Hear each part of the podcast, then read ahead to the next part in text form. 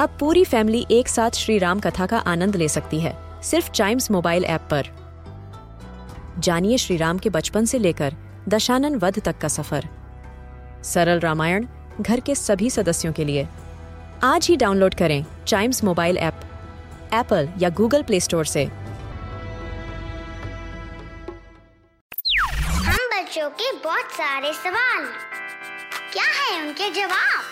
कभी सोचा है?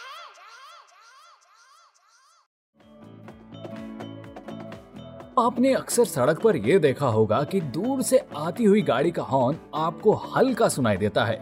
और जैसे ही वो आपको क्रॉस करती है तो वो आवाज़ लाउड हो जाती है। और फिर जैसे ही आगे निकलती है तो आवाज़ फिर कम हो जाती है। और अगर आप अपने दोस्तों से बात कर रहे हो तो आपको कुछ भी सुनाई नहीं देता है। लेकिन ऐसा क्यों है? अगर उसी डिस्टेंस पर कोई स्पीकर बज रहा हो या कोई गाना चल रहा हो तो उसकी आवाज़ तो हमें इतना परेशान नहीं करती। फिर कार का हॉर्न अचानक से लाउड कैसे हो जाता है? बल्कि ड्राइवर को तो वो एकदम सेम ही सुनाई देता है। तो आइए, कभी सोचा है कि आज के एपिसोड में इसी के बारे में जानते हैं। ये अक्सर होता है कि जब आप सड़क पर चल रहे होते हो तो आपके आसपास से अगर कोई तेज रफ्तार गाड़ी गुजरती है तो उसके इंजन की आवाज़ या फिर उसके हॉर्न की आवाज़ अचानक से बहुत तेज हो जाती है और फिर दब जाती है। फॉर एग्ज़ाम्पल एंबुलेंस के सायरन को ही ले लो।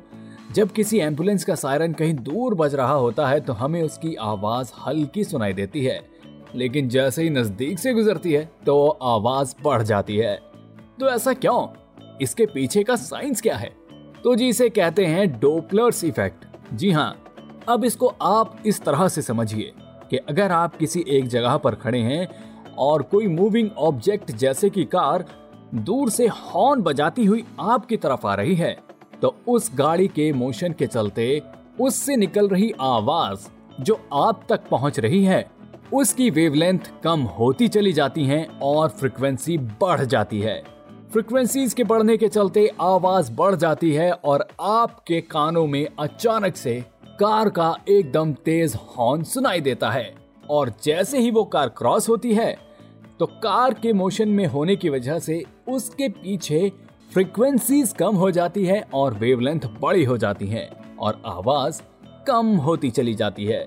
फॉर एग्ज़ाम्पल जब आपके ऊपर से जेट प्लेन गुजरता है तो आपने देखा होगा कि आपको अचानक से एक जोरदार थंडर जैसी आवाज़ आती है और वो धीरे धीरे कम हो जाती है। क्योंकि वहाँ पर भी डोपलर इफ़ेक्ट अपना असर दिखा रहा होता है। तो जी बस, इसकी यही सिंपल सी एक्सप्लेनेशन थी। उम्मीद करता हूँ कि आपको समझ में आ गई होगी। कभी सोचा है कि आज के एपिसोड में बस इतना ही? ऐसे ही मज़ेदार जानकारी के लिए सुनिए कभी सोचा है कि और भी episodes. And yes please do like share and subscribe to कभी सोचा है।